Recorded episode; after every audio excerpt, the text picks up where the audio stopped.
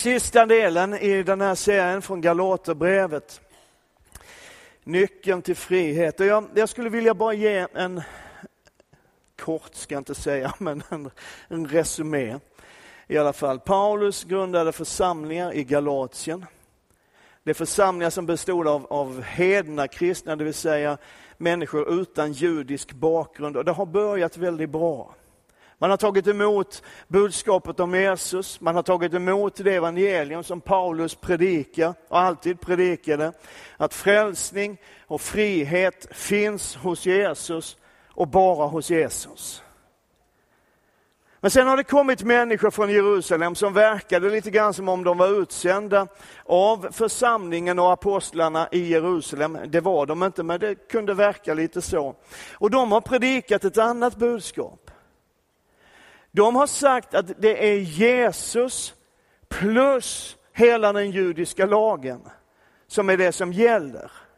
Det är det det handlar om. Jesus är jättebra, men vi behöver lägga till den judiska lagen, den judiska traditionen. Och de här människorna hade krävt omskärelse, eftersom omskärelsen var ett tecken på att jag håller mig till lagen och traditionen. Paulus budskap har alltid varit, det märker du när du läser Nya Testamentet och allt han har skrivit och allt vad han säger i olika sammanhang, att Jesus plus ingenting är allting. Åh, oh, jag älskar det uttrycket. Jesus plus ingenting är allting. Men det budskap som nu hade kommit till Galaten skulle man kunna sammanfatta i att Jesus plus någonting mer. Och Paulus menar att Jesus plus någonting annat, vad det än är, är lika med ingenting. Det funkar inte att blanda tron på Jesus Kristus som världens frälsare och Herre. Det går inte att blanda den tron med någonting annat. Och det går inte att lägga till någonting annat. Och så visar Paulus genom hela det här brevet på två vägar. Den gamla vägen och den nya vägen. Den gamla vägen som är lagens väg som säger gör det här, uppfyll det här, fixa det här, se till att du sköter det här, gör så, gör så, gör framförallt inte så, men gör så där. En väg, skulle man kunna säga, av självrättfärdighet och nästan självfrälsning genom att hålla på regler och hålla alla regler och alla traditioner. Och vi sa i någon för några söndagar sedan, alltså det är allt det där som på sätt och vis ser ut som ett kristet liv. Men som egentligen bara rör ytan, fasaden.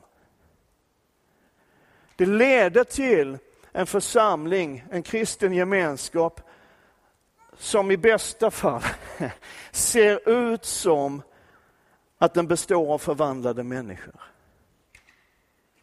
Men Paulus visar väldigt tydligt att den vägen leder inte till förvandling. Den kan inte göra det. Den gör oss inte lika Jesus.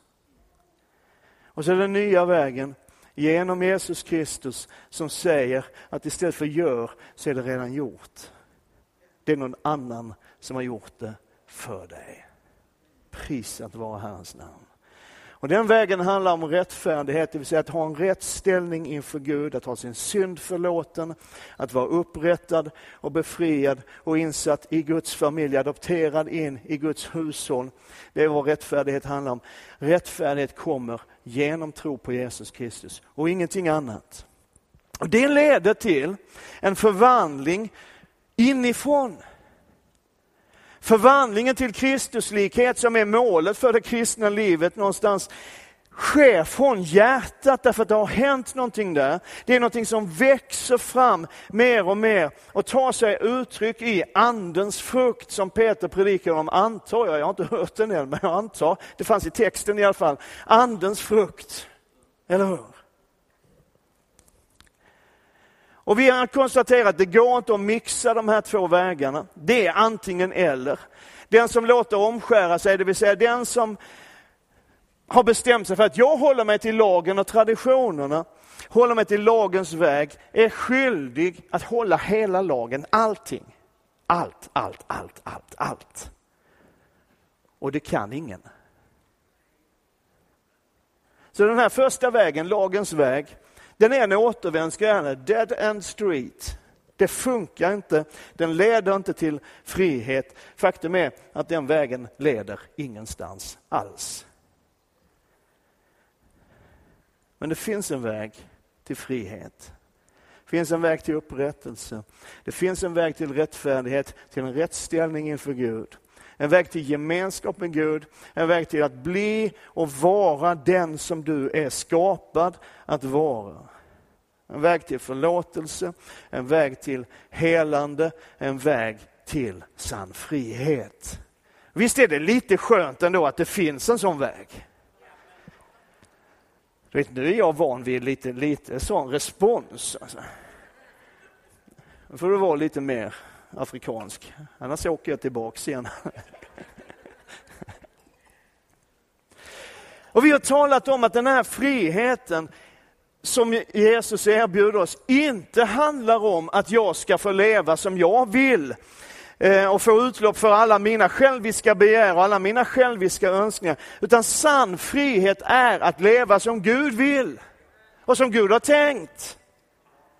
Och det nya livet, den nya vägen är faktiskt raka motsatsen till alla själviska begär. Det som Bibeln kallar köttet. För vi vill inte leva, kommer ni ihåg från förra söndagen, för jag antar att Peter tog upp det. Kommer ni ihåg vad köttet är för någonting? Det är ett elände, säger någon här. Det är ju sant.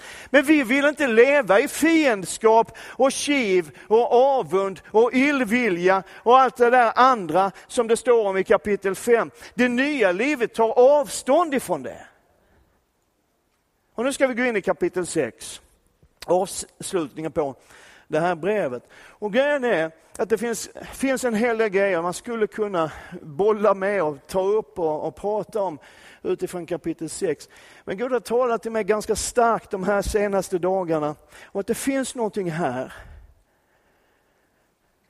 som på något sätt tror jag är viktigt för oss som församling att förstå. Ganska mycket av Galaterbrevet och vår förkunnelse de här veckorna utifrån Galaterbrevet har liksom landat på någon sorts individuellt plan.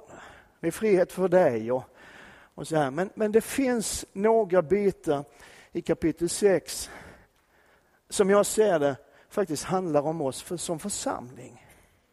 Hur vi som församling lever tillsammans.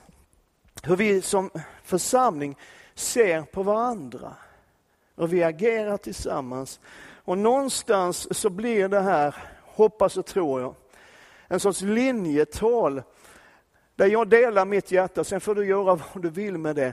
Men det som jag ska tala om, det är jag säga, dels den församling jag inte vill se, men framförallt den som jag drömmer om att få se på några områden. Så vi går in i kapitel 6. står det så här från den första versen. Bröder, om någon skulle ertappas med en överträdelse, då ska ni som är andliga människor med mild ande upprätta honom. Och se till att inte du också blir frestad. Bär varandras bördor, så uppfyller ni Kristi lag. Den som tycker sig vara något fast han ingenting är, han bedrar sig själv.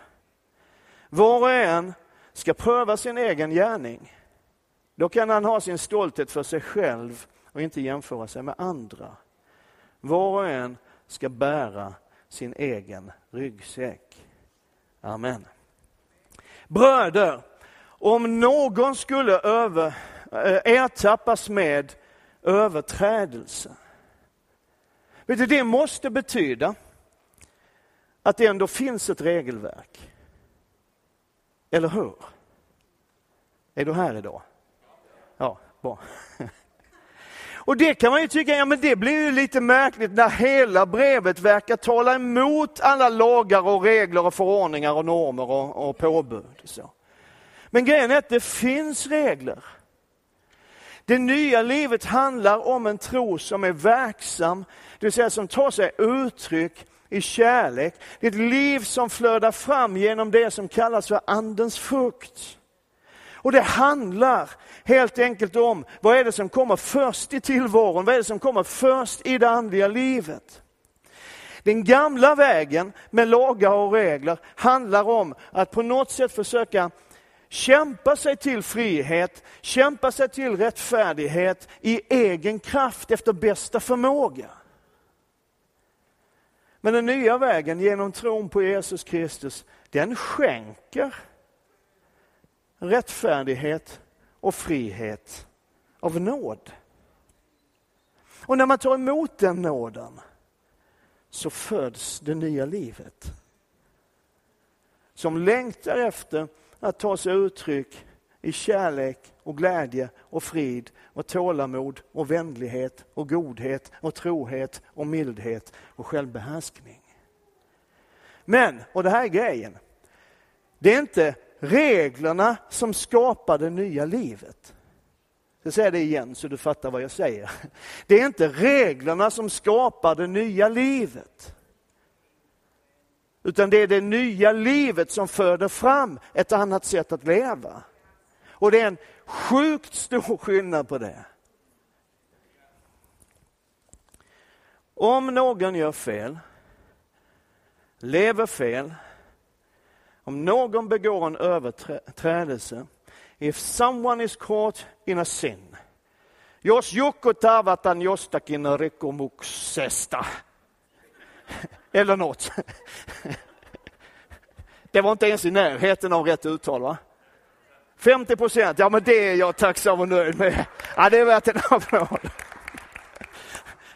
Om någon begår en överträdelse så ska ni som är andliga människor, och lyssna på det här, med mild ande. Eller som det stod i en tidigare översättning, i mildhet. Vad betyder det? Det betyder med kärlek och omsorg och värme. Vad är det man ska göra i mildhet eller med en mild ande? Upprätta honom eller henne. Ni kommer inte undan. Målet för den kristna gemenskapen, målet för församlingsgemenskapen, målet för ena kyrkans gemenskap är och måste alltid vara upprättelse. Målet är alltid upprättelse och frihet. Målet får aldrig någonsin vara, kan inte vara, ska inte vara att döma, trycka ner, tala illa om eller visa ogillande. Det nya livet för med sig normer och värderingar, det gör det. Men de är inte grundade i vad som är passande eller vad du och jag tycker och tänker om det ena eller det andra. Utan det är grundat i det som kallas för andens frukt. Grundat i en vilja och en överlåtelse, en längtan att återspegla Jesus Kristus. Så vi lever inte hur som helst. Vi gör inte det. Men alla kämpar vi.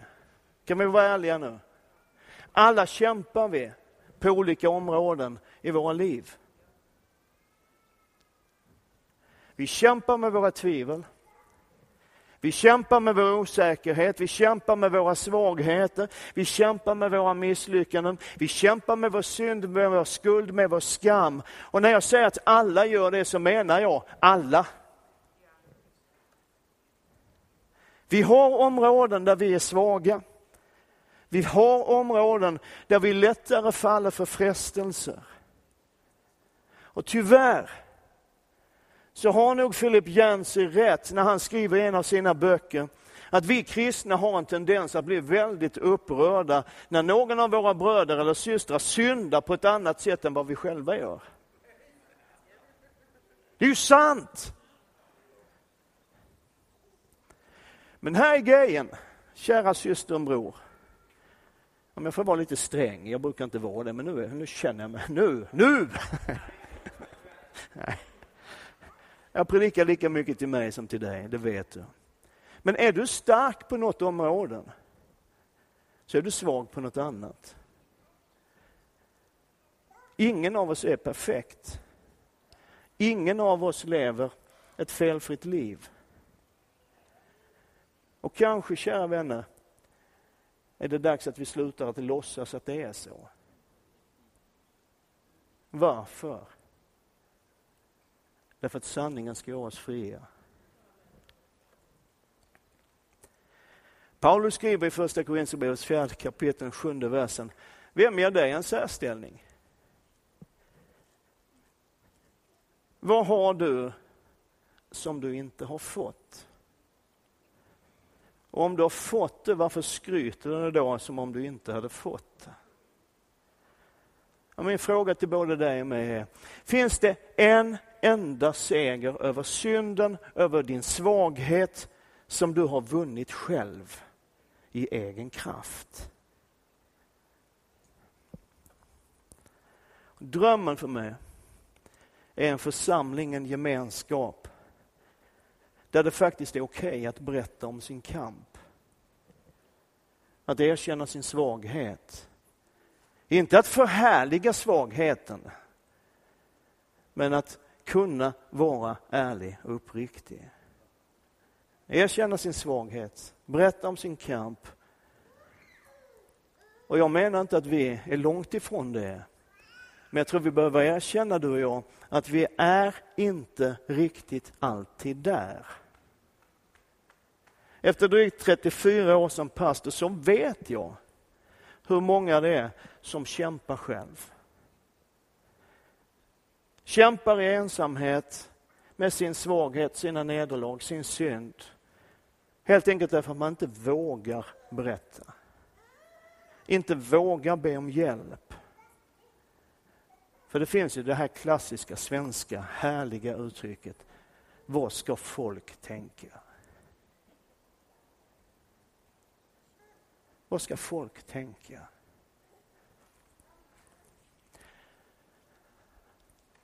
Och någonstans så blir det ju så väldigt, väldigt fel om vi, de friaste människor som finns, i vår längtan att bli älskade och accepterade och respekterade av andra och i vår, vår strävan att hålla skenet uppe hamnar i ett nytt ensamhetens slaveri.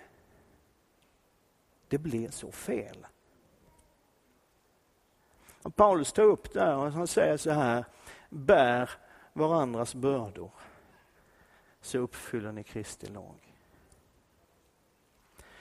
I det här avsnittet, jag vet inte om du la märke till men i det här avsnittet så finns det två verser som, som ser ut att vara motsatser. 6 och 2, bär varandras bördor. 6 och 5, var och en ska bära sin egen ryggsäck eller sin egen börda. Vilket är det som gäller nu? Ska vi bära varandras bördor eller ska var och en släpa på sin egen? Hur ska han ha det, Paulus? Jag tror inte att det handlar om motsatsen. Jag tror att det handlar om en sorts ömsesidighet.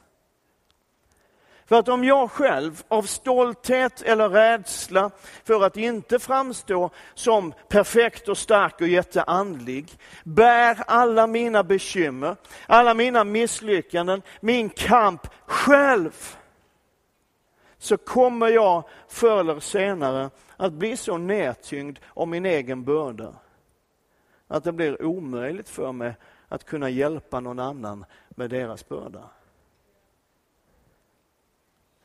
Och det verkar, när jag läser den här texten, som om Paulus menar vi har en skyldighet att ödmjuka oss och be varandra om hjälp. För om inte jag delar min börda med dig så kommer jag inte att ha kraft att hjälpa dig med din börda när du är på väg att gå under. Och Jag tror att Paulus menar att se till att din egen börda inte är för tung. Dela din börda med andra så att du har kraft att bära någon annan när det behövs. Visst låter det som en tanke? Och vet du, om vi nu ska fortsätta att tala klarspråk, jag gör det då, så, så får någon lappa ihop oss sedan. Om vi ska tala klarspråk, det är ju ingenting annat än vårt högmod och vår stolthet som hindrar oss från att dela varandras bördor och kamp och då och då säga som det är. Och jag menar inte att du ska springa runt och berätta för varenda kotte i hela församlingen precis hur du har det, det är inte det jag säger. Men visst vill vi vara en församling där det finns utrymme att kunna få dela med sig av det som är tufft ibland. Vet att odla en sån där jag klarar mig själv-kultur, det är att så i sitt köttsåker, säger Paulus. Och den kommer att leda till att vi allesammans dukar under. Han skriver så här, den som sår i sitt kötts åker får av köttet skörda undergång. Men den som sår i anden får av anden skörda evigt liv. Och vad är det då att så i anden? Ja, jag tror att det handlar om att odla en kultur av andens frukt. En kultur av kärlek och glädje och frid och tålamod och vänlighet och godhet och trohet och mildhet och ett visst mått av självbehärskning. En kultur av äkthet och ärlighet där vi hjälper varandra med en mild ande. Med kärlek och värme till upprättelse och frihet. Wow. Låt mig säga det här. Egentligen skulle vi sätta upp skyltar här utanför. Perfekta människor äga ej tillträde. Visst vore det bra? Därför att vi är inte en församling för de perfekta. Och är det en sån församling, om det är en sån gemenskap som du söker, så är det bättre att du går någon annanstans.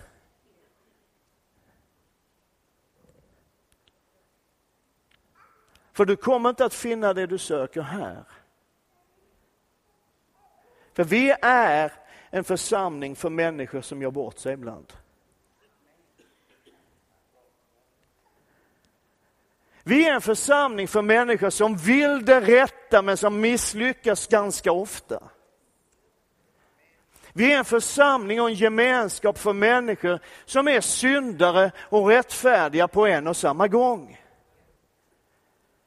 Vi är en församling av människor som ibland har en högre bekännelse än vad vi orkar leva upp till, men vi jobbar på det.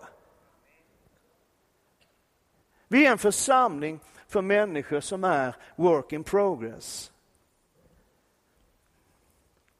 Och vår önskan, vår längtan, min önskan, min längtan är att vi ska få vara en församling, vara en gemenskap, en kyrka där Guds gränslösa nåd möter en trasig värld.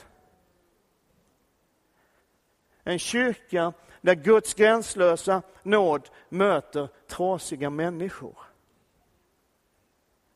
Vi är en församling för människor som Ingmar Johansson sjunger en av sina sånger, människor som inte klarar av det, men litar på hans kors. För sann frihet går bara att finna hos Jesus. Går bara att finna vid hans kors. Och det är egentligen hela Galaterbrevets budskap. Paulus avslutar sitt brev med att stryka under vad allt handlar om. Han säger, för min del vill jag aldrig vara stolt över något annat än vår Herre Jesu Kristi kors. Genom vilket världen är korsfäst för mig och jag för världen. Det har ingen betydelse om man är omskuren eller oomskuren. Det viktiga är att vara en ny skapelse. Det viktiga är att vara en ny skapelse. Nu har vi jobbat med det här brevet i flera veckor. Vi har pratat om det och i de samtal som jag har haft mellan gudstjänsterna så är det mer än en, det är ganska många som har kommit och sagt att det här är så befriande. Vi har kämpat så mycket med frikyrkoreglerna, frikyrkomåstena. Allt det där att inrätta sig i hur det borde vara, hur det borde se ut. Och det är ju inte alltid man fixar det. Men det viktiga är att vara en ny skapelse. Och det regelverk som eventuellt finns, som egentligen inte är ett regelverk utan kallas för Kristi lag, kärlekens lag, andens frukt. Den kommer efter mottagandet av det nya livet. Det finns ingenting du kan göra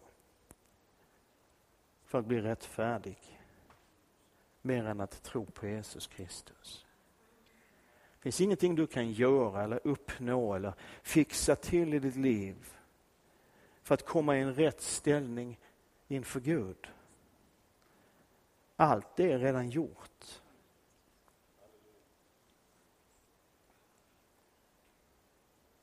Och ingen av oss når ända fram i allt det vi skulle vilja vara. Men vi jobbar på det tillsammans. Jag ber att lovsångarna kommer upp. Ska vi be tillsammans? Jag skulle speciellt vilja be tillsammans med dig som faktiskt har upplevt att det är rätt kämpigt det här med frikyrkokultur och frikyrkonormer och hur man ska vara, hur man ska bete sig, vad man ska leva upp till. Galaterbrevet är nyckeln till frihet. Det är ett frihetens brev, ett frihetens evangelium. Jag önskar så att du skulle få uppleva den friheten idag. Och sättet att ta emot den friheten det är att ge upp sina egna ansträngningar, ge upp sina egna försök för de kommer aldrig att räcka till i alla fall. Så bara kasta sig på Jesus. Tala om för Jesus att jag fixar inte det här själv. Vet du vad Jesus säger då? När du säger till Jesus, jag fixar inte det här själv. Så lägger han sin hand på din axel och säger, jag vet. Det var därför jag gjorde det för dig. Ska vi stå upp tillsammans? Och vi har oftast i, i vår kyrka förbön lite grann i avskildhet borta i det hörnet. Vi ska göra lite annorlunda idag. Du som vill uppleva den friheten, oavsett vad det är som, som håller dig tillbaka, vad det än är som tynger dig, vad det än är som plågar dig på nätterna. Vad det än är som får dig att känna dig mindre värd än alla andra kristna, de andra är mycket bättre kristna än vad jag är. Vad det än är, så ska vi be för dig om befrielse och glädje.